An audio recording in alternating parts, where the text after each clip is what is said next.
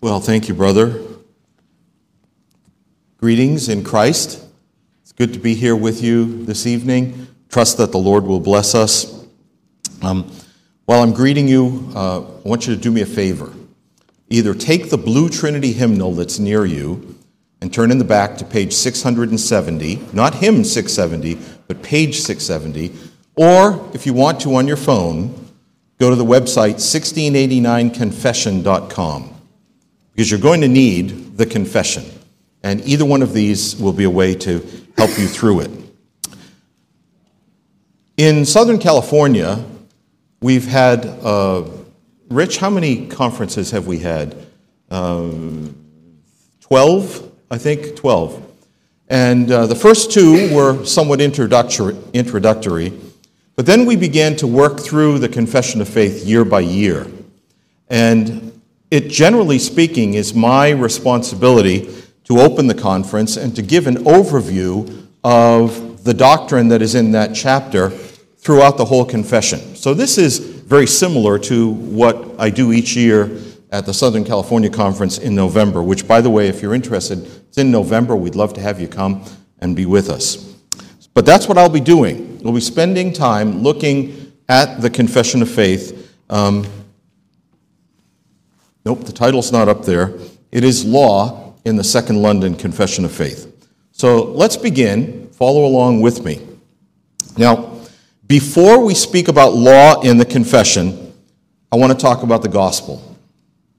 Because the Second London Confession, 1689 Confession, is primarily about the gospel. Even the way we refer to it, it's a confession of faith.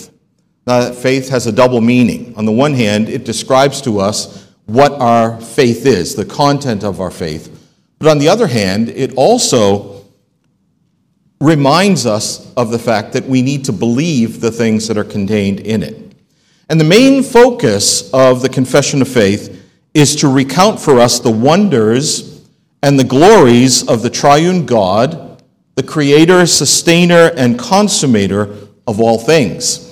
Look with me, for example, at your confession and notice the very first sentence, added by the Baptists, but it was placed there for a variety of reasons, but especially to strengthen our thoughts about Scripture as we read. Notice what it says. Chapter 1, paragraph 1 The Holy Scripture is the only sufficient, certain, and infallible rule of all saving faith, uh, saving knowledge, faith, and obedience. Right here, the confession begins with faith. It continues in chapter 2 when it introduces us to God and of the Holy Trinity. Look at the first paragraph of chapter 2. And notice towards the end, perhaps about two thirds of the way down, in speaking to us about our God, it tells us that He is most loving, gracious, merciful, long suffering, abundant in goodness and truth, forgiving iniquity, transgression, and sin the rewarder of them that diligently seek him, and with all the most just and terrible in his judgments, hating all sin, and who will by no means clear the, the guilty. Here we are reminded of the fact that our God is a God of love, a God of grace, a God of mercy, a God of long suffering, who is abundant in goodness and truth. If you turn over with me to chapter 6, I want you to notice something. This is one of my favorite phrases in the Confession of Faith. Chapter 6, paragraph 3 is the darkest moment. This, this is the depths of the theology of the confession. Notice what it says. They, that is, our first parents, Adam and Eve, they being the root, and by God's appointment standing in the room instead of all mankind, the guilt of the sin, their sin, the violation of the commandment not to eat of the fruit of the tree of the knowledge of good and evil, the guilt of the sin was imputed, and corrupted nature conveyed to all their posterity, descending from them by ordinary generation. That's us.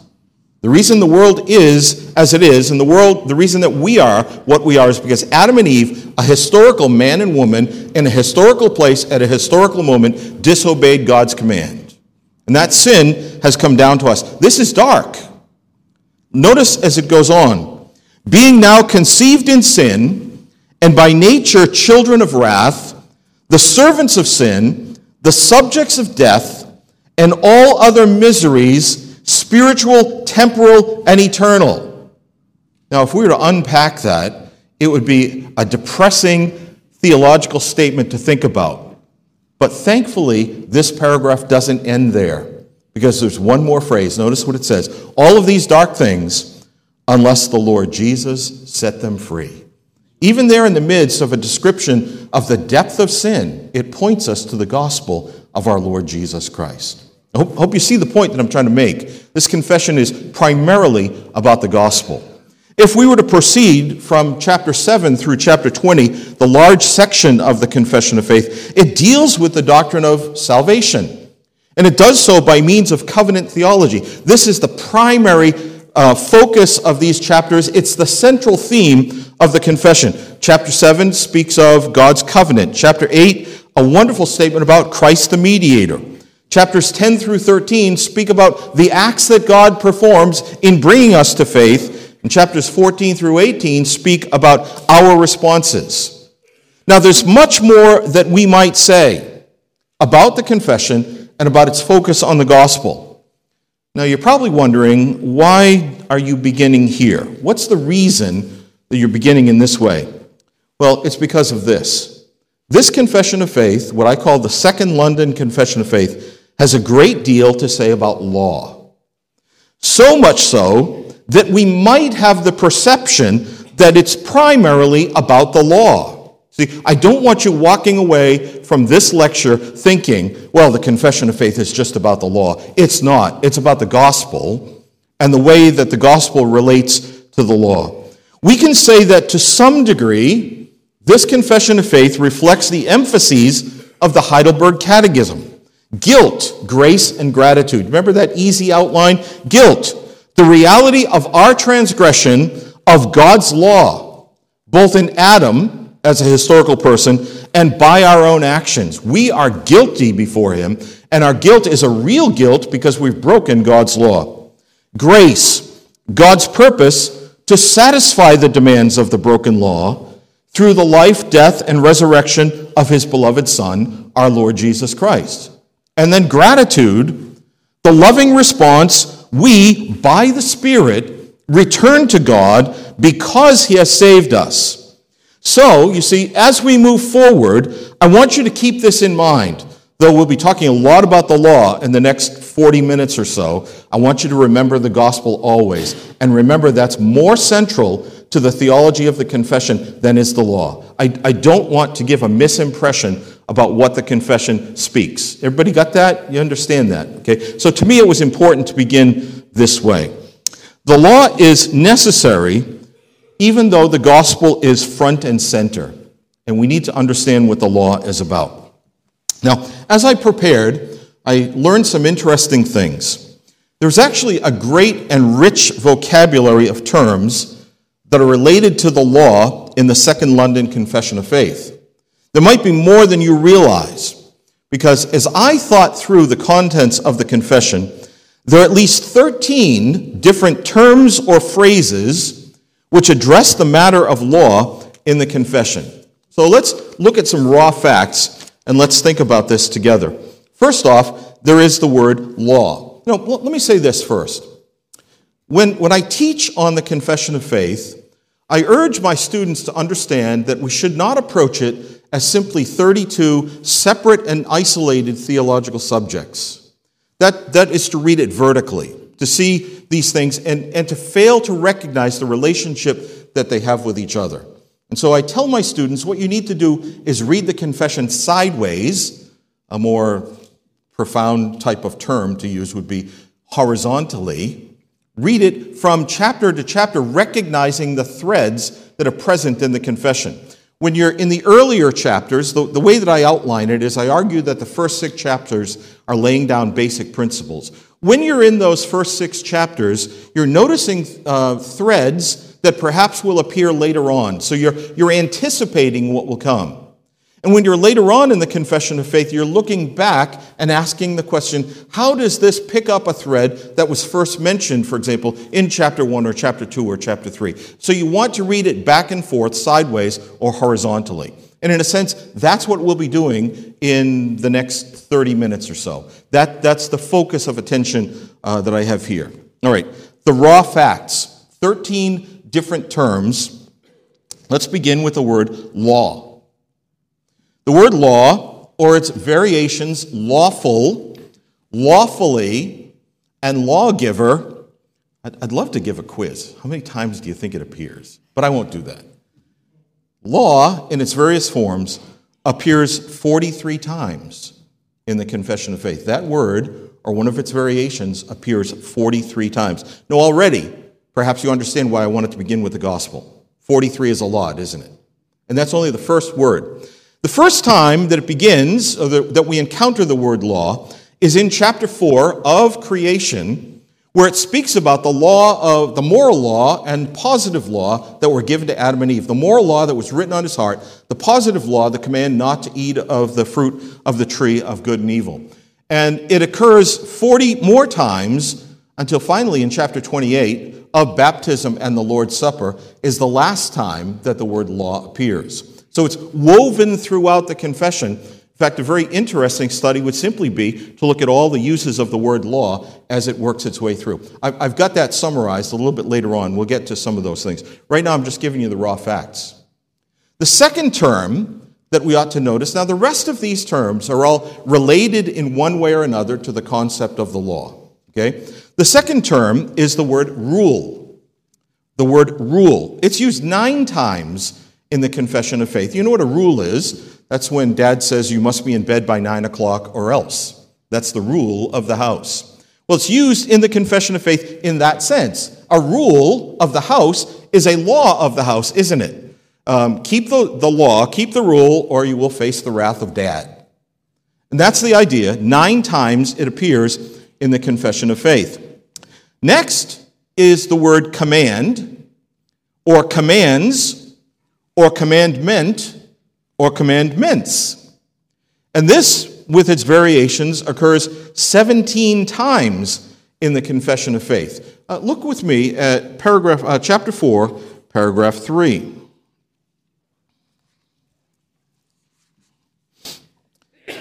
Besides the law written in their hearts, they received a command not to eat of the tree of the knowledge of good and evil. This is not the first time that it occurs in the confession of faith, but it's very clear and very easy for us to understand what command means. So now we have three synonymous terms law and its variations, rule and command that we notice.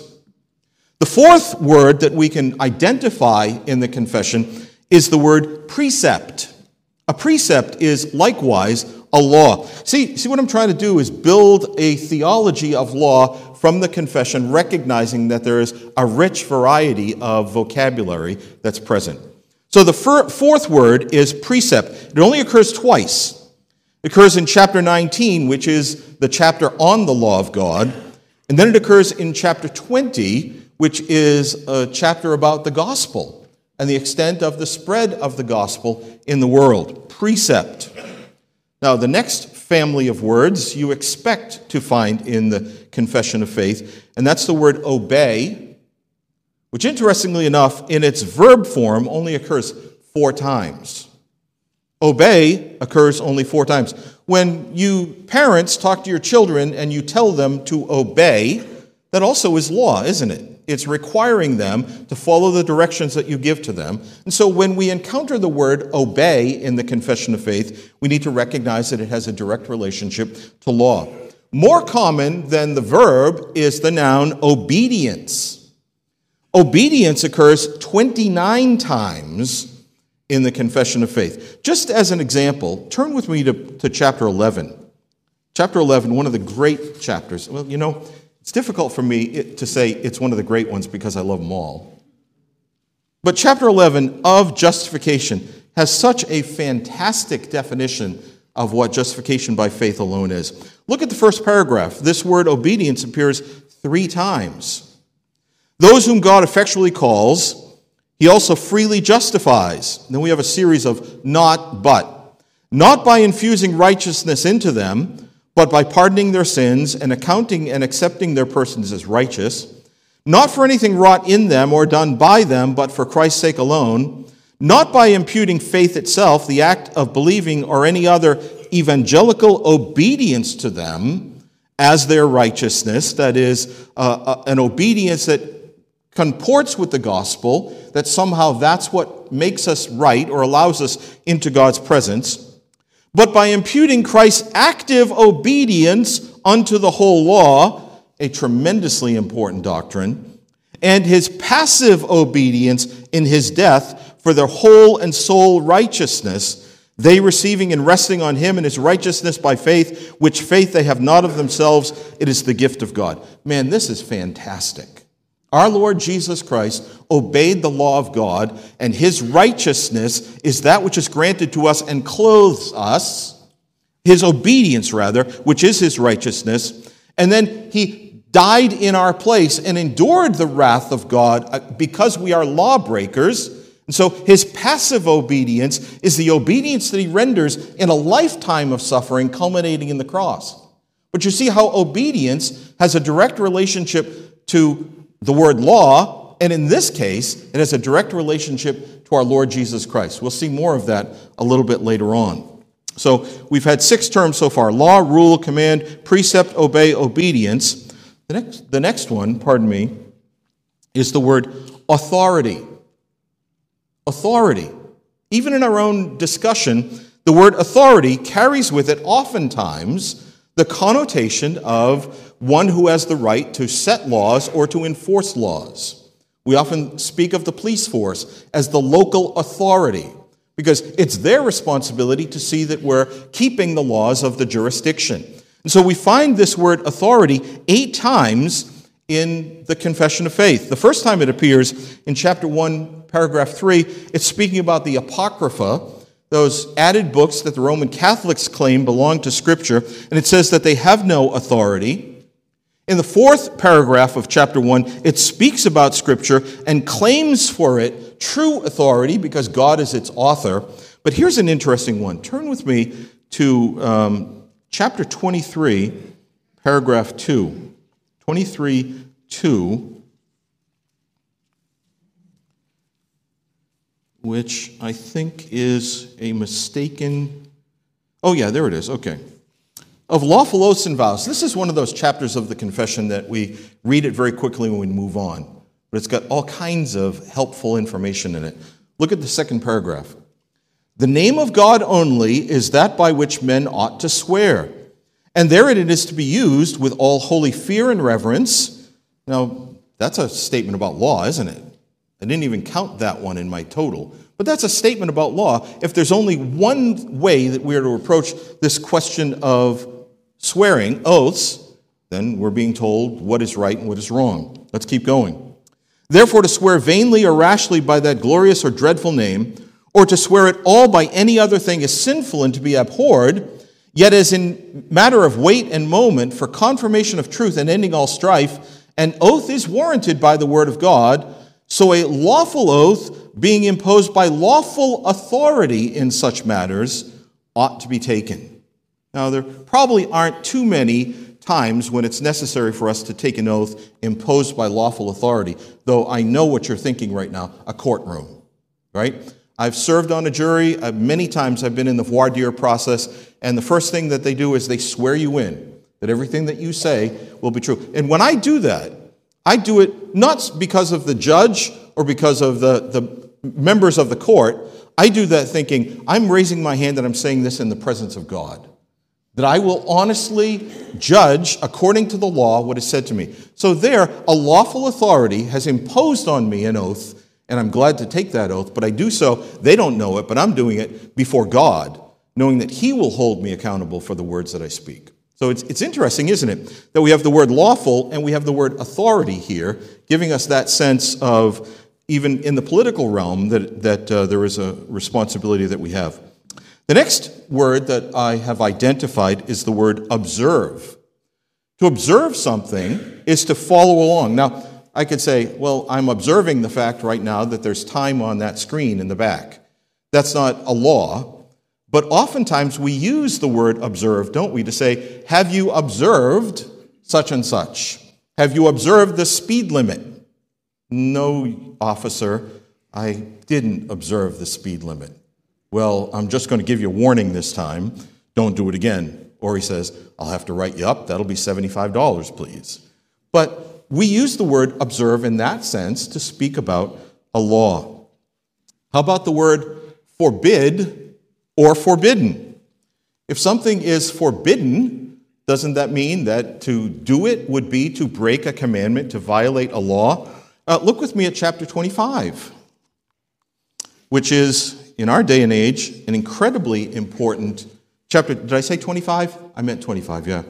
An incredibly important chapter because of the attacks that have been made on Christian marriage, on marriage as God intended for it to be. And notice paragraph 4. Marriage ought not to be within the degrees of consanguinity, that's blood, or affinity, that's relationships by way of marriage. The 1 Corinthians 5 violation was a violation of affinity. The man was having his father's wife. He wasn't blood related to her. It's a marriage of affinity, a relationship of affinity. Forbidden in the word, nor can such incestuous marriages ever be made lawful by any law of man or consent of parties, so as those persons may live together as man and wife. There, the Word of God forbids certain blood relationships and certain marriage relationships, and it's wrong to be involved in marriages in those circumstances. Their forbid points us to a law, doesn't it? All right, let's keep going. How about the word prescribe? Three times in the Confession of Faith, we encounter the word prescribe. Now, most of us perhaps have been to physicians and the physicians prescribe for us a medication, and you're free to take it or not. It's not a law at that point. But when the lawful authority prescribes something, you are bound to keep it. Let's go back to the speeding illustration. When locally the, the prescribed speed limit is 30, and you go through that zone at 50, you've just broken the prescription of the lawful authority. And so prescribe has that sense three times in the Confession of Faith. Uh, 26.5 is what I wrote down in my notes. In the execution of this power wherewith he is so entrusted, the Lord Jesus calls out of the world unto himself through the ministry of the word by his Spirit those that are given unto him by his Father, that they may walk before him in all the ways of obedience which he prescribeth to them in his word. Now it sends us back to the word of God and tells us that in the Word of God, the Lord Jesus, the one who rightly claims all authority in heaven and earth, has given to us prescriptions by which we are to live. Another, another way that law is placed here. Uh, I'm almost near the end of my list, but not quite. The next term is the word appoint or appointed, which occurs in the sense of command. And this is nine times in the Confession of Faith. Um, look with me at chapter 14, paragraph 1.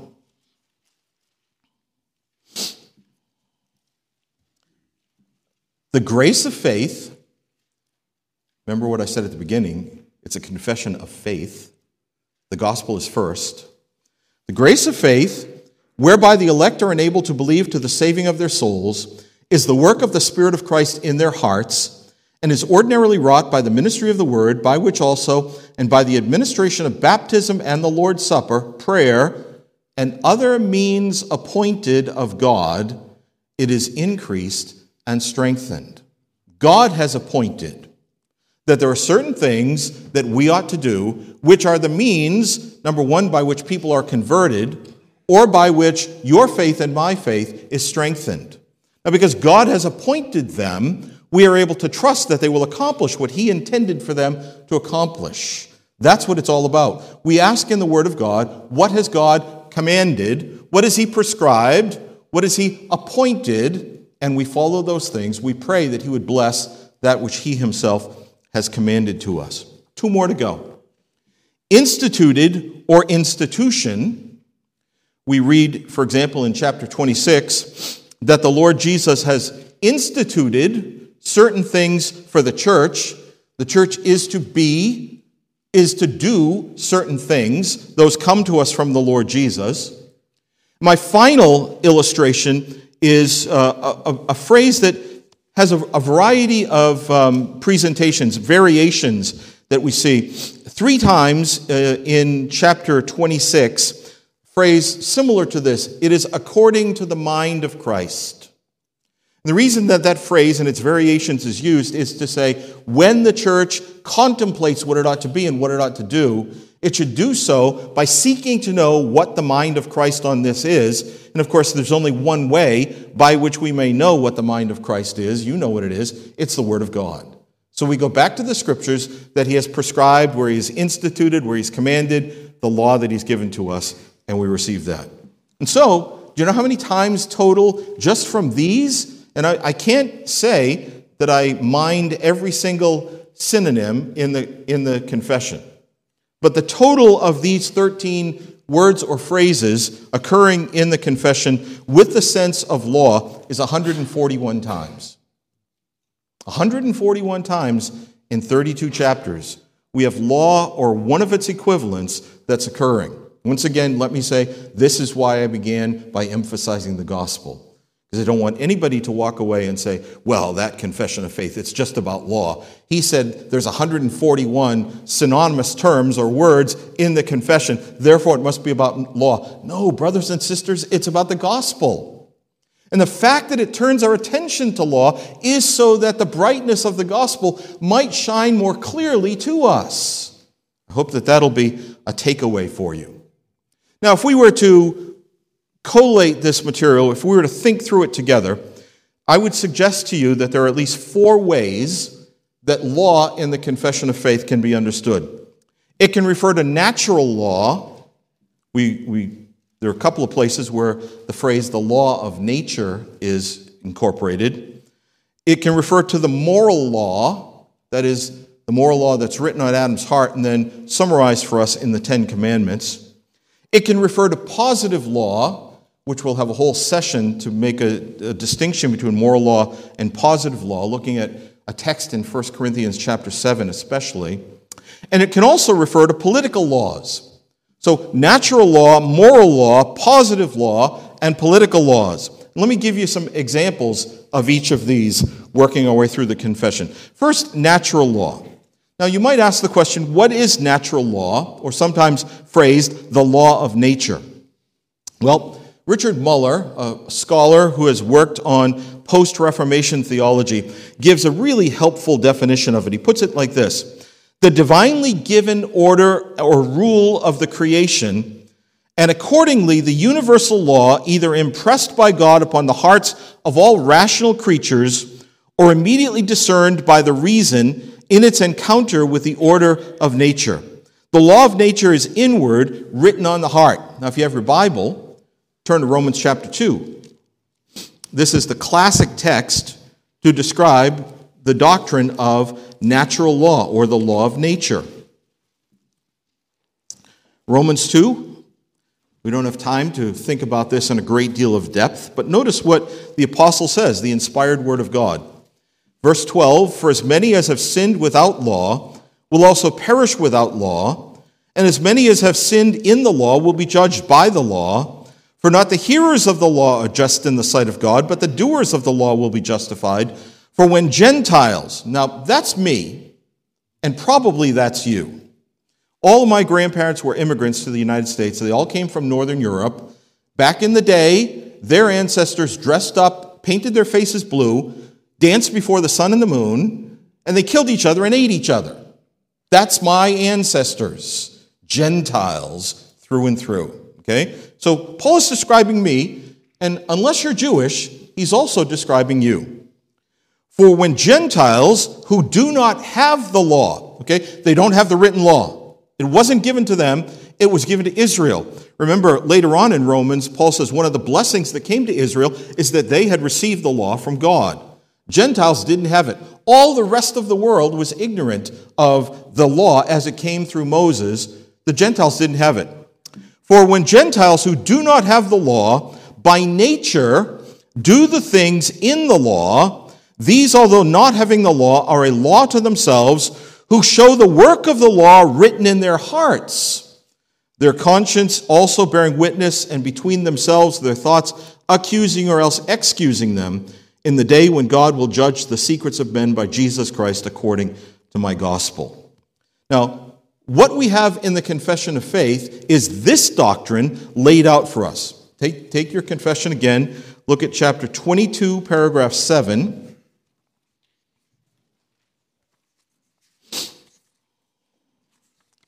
I hope you'll forgive my sniffles. It's been a bad allergy season in Texas.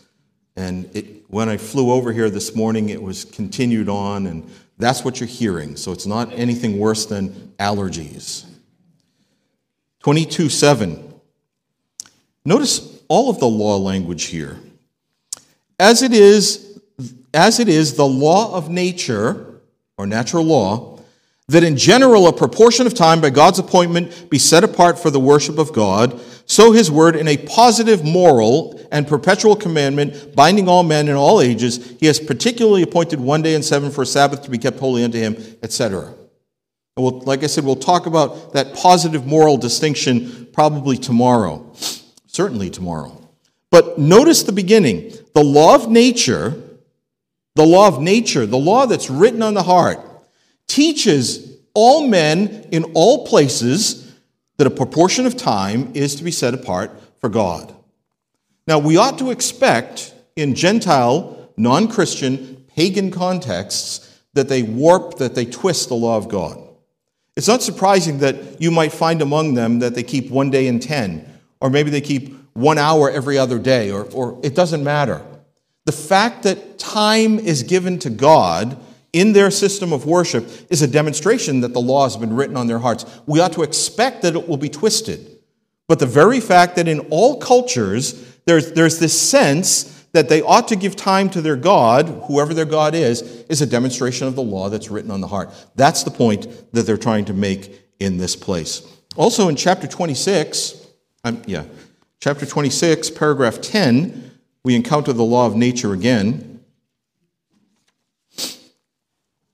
The work of pastors being constantly to attend the service of Christ in his churches in the ministry of the word and prayer, with watching for their souls as they that must give an account to him, it is incumbent on the churches to whom they minister not only to give them all due respect, but also to communicate to them of all their good things according to their ability, so they may have a comfortable supply without being themselves entangled in secular affairs, and may also be capable of exercising hospitality toward others Pastors ought to be supported by their people. Why? And this is required by the law of nature and by the express order of our Lord Jesus, who has ordained that they that preach the gospel should live of the gospel. Both the law of nature, that's what's written on the heart, the workman is worthy of his wages, is the way it's phrased in Luke's gospel, and Paul picks that up again in 1 Timothy. The worker is worthy of his wages, and the Lord Jesus gives the express command when we support our pastors and do so generously, we're obeying both the law of nature, the law that's written on the heart, and the express command of our Lord Jesus. This is what the law of nature or natural law is about, and we see it here in the confession of faith. The second um, category in which we see God's law is the moral law. The moral law. And uh, I guess um, look at chapter 4, paragraphs 2 and 3.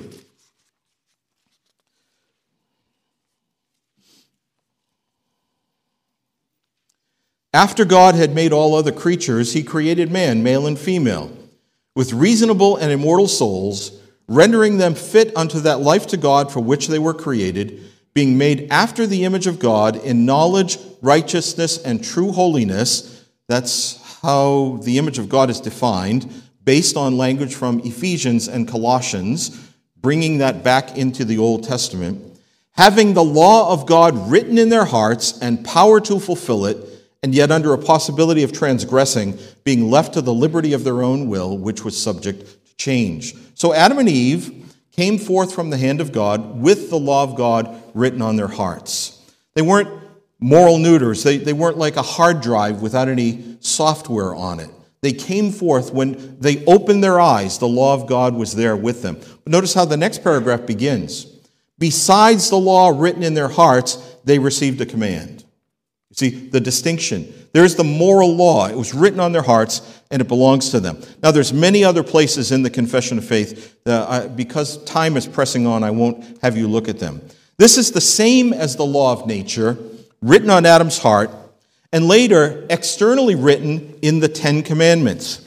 Now, there is a distinction and yet a parallel use in the terms. Moral law is part of general revelation. You know what general revelation is? General revelation is that which God reveals of himself in the world around us, in creation. Since the moral law is written on the heart, all are subject to it and will be judged by it. This is why Gentiles who never hear the law, never hear of Christ, will be judged because the law of God is written on their hearts. That's what they will be guilty of breaking. Every person intuitively knows the moral law, and yet they break it. In chapter 6, paragraph 1, the moral law is called the law of their creation, but it speaks of Adam and Eve. The third type of law that is contained in the confession is what I've referred to several times as positive law. My son likes to call it plus law. And that means it's, it's been added, it's something extra. As we shall see, positive law requires special revelation. It would not be known if God did not reveal its necessity. And it's related in the Bible, at least, to a specific historical covenant. God speaks to men and imposes upon them stipulations that are to be obeyed. Without direct revelation, and until direct revelation is given, there is no obligation to obey a positive law. If you don't know it, you can't violate it, and you're not obliged to keep it. The simplest illustration is circumcision. Circumcision was a positive law. Do you remember how old Abram was when God came to him and told him to be circumcised in his whole household? He was 99 years old. Now, did he sin by living 99 years as a Gentile without circumcision? No, of course not, because that law had not yet been revealed to him, it was added to him. That's what a plus law is. But we'll see more about that, God willing, tomorrow. Likewise, a positive law may be annulled by divine revelation. Hebrews 7:12, which we'll also look at later on this weekend, tells us that when there's a change in the priesthood, there's a change of law. And that's, that's speaking of the positive laws of the Old Testament. Um, if you ate bacon today, you did so to the glory of God and you didn't break any laws. The fourth category, political laws. And we notice these especially in chapter 24, um, which deals with the civil magistrate, the, the political powers over us. Now, this must be understood carefully because the confession and really Puritan theology is teaching us political laws are intended by God for the civil sphere only, and they are not to be imposed on the church. The civil magistrate has a right to rule in our lives, but not when the church comes together. It cannot prescribe to the church that which the church ought to do. And our confession of faith lays that out very clearly for us here. Um, it is lawful for Christians to accept and execute the office of a magistrate when called thereunto, in the management whereof as they ought, especially to maintain justice and peace according to the wholesome laws of each kingdom and commonwealth, so that, that so for that end they may lawfully now, under the New Testament, wage war upon just and necessary occasions. The civil magistrate does have a sphere in which he is to act, but it has nothing to do with imposing religious duties upon the church. And that's why in um, in chapter 21 of Christian Liberty, we have that great statement. You know, uh, when I teach the confession of faith, I, once I was asked this question Have you memorized the confession? My answer is no, because I ought to memorize scripture, not the confession. It's a point of reference. I want to go back to it regularly, but I want to know the Word of God. But there are a couple of phrases in it that I do believe we ought to memorize. And one of them is the first sentence of the second paragraph of chapter 21 God alone is Lord of the conscience. and has left it free from the teachings of men. God alone is Lord of the conscience. Come back to that over and over again. Well, what we have here, as my time is running away from me, four categories of law in the confession. There's another way that we could look at law in the confession. I'm only going to give you my heads on this. It's the so called three uses of the law. Now, this is not the same as the threefold division of the law, which views it as moral, ceremonial, and judicial. I think Dr. Barcellos will be talking about that sometime. But rather, this is how the moral law of God is used. And it's interesting, you'll find Luther and Calvin teaching the same thing, but putting them in different orders. So I'll just give you the way that, that uh, Calvin puts it. The first use of the law is to reveal God's righteousness and our sin. It shows us our sinfulness. Remember, the shorter catechism asks the question, What is sin? This is one we ought to memorize. What is sin? Sin is any lack of, actually, they use the word want, but it means lack. Sin is any lack of, can you help me? Conformity unto or transgression of the law of God. Sin is not a violation of cultural mores. Sin, for which Jesus died, is a violation of God's law. That's the first use of the law. The second use, Luther makes this one first, Calvin makes it second, is to restrain evil. And we could look into Romans chapter 3 as an example of that. And the third use of the law is to show us that which is pleasing to God. And So the confession of faith, picking up texts like 1 John 5 3, tells us, it teaches us how we can honor our God as that, those commands are revealed to us in Scripture. All right, a couple more things that I want to say, and then I'll be done. The next thing is the law also has a direct relation to Christ. We need to see this. We need to make an, import, uh, make an important statement here. He is the lawgiver our Lord Jesus Christ. In the first paragraph of chapter 19, we see the word God, and it refers to the fact that God, the triune God, Father, Son, and Spirit, have given a law. Even more explicitly, in chapter 28, paragraph 1, which speaks of baptism or introduces baptism and the Lord's Supper, our Lord is called the only lawgiver. He is the one who gives to us commands and we are to obey them. The second way that the law has a direct, direct relation to Christ is that his incarnation came under the law. He had to endure that which you and I don't have to endure, and yet he did. He kept perfectly not only the moral law of God, but all of the stipulations of the Mosaic covenant. He kept them perfectly. Thirdly, he satisfied the demands of the law on behalf of his people. Now, we've already seen in chapter 11, the chapter on justification, something of this. By his substitutionary death, we are redeemed from the curse of the broken law. And by faith, his righteous obedience to the law is imputed to us. Dear brother or sister, you are what you are because Jesus Christ, who kept the law perfectly, endured God's wrath on your behalf, and has granted to you by faith his righteousness so that you may boldly approach the throne. That's the gospel. But it's because of what Christ has done in his relationship to the law. And then, fourthly, the fourth thing that we can say about what our Lord has done in relation to the law, because of his work in the new covenant, we are free from the bondage of the Mosaic law. I can go back to my joke before. If you had bacon today, you did so to the glory of God. It's okay. Have ribs, have pork, have a ham. Of course, it's always strange that we have ham on Easter, isn't it? At least that's the, that's the custom. All right, two more things to say. First, the law and the gospel belong together. The law and the gospel belong together. In chapter 19, paragraph 7, we read this. And I think Dr. Barcellos is going to speak about this as well. Neither are the aforementioned uses of the law contrary to the grace of the gospel, but do sweetly comply with it. The Spirit of Christ subduing and enabling the will of man to do that freely and cheerfully, which the will of God revealed in the law requireth to be done. They sweetly comport. Now, let's go back with me to the first sentence of the, the confession 1 1. The Holy Scripture is the only sufficient, certain, and infallible rule of all saving knowledge, faith, and obedience. Christian brothers and sisters, only Scripture can give believers instruction about saving obedience. Your obligation is to obey what the Lord Jesus Christ lays down in the Word of God.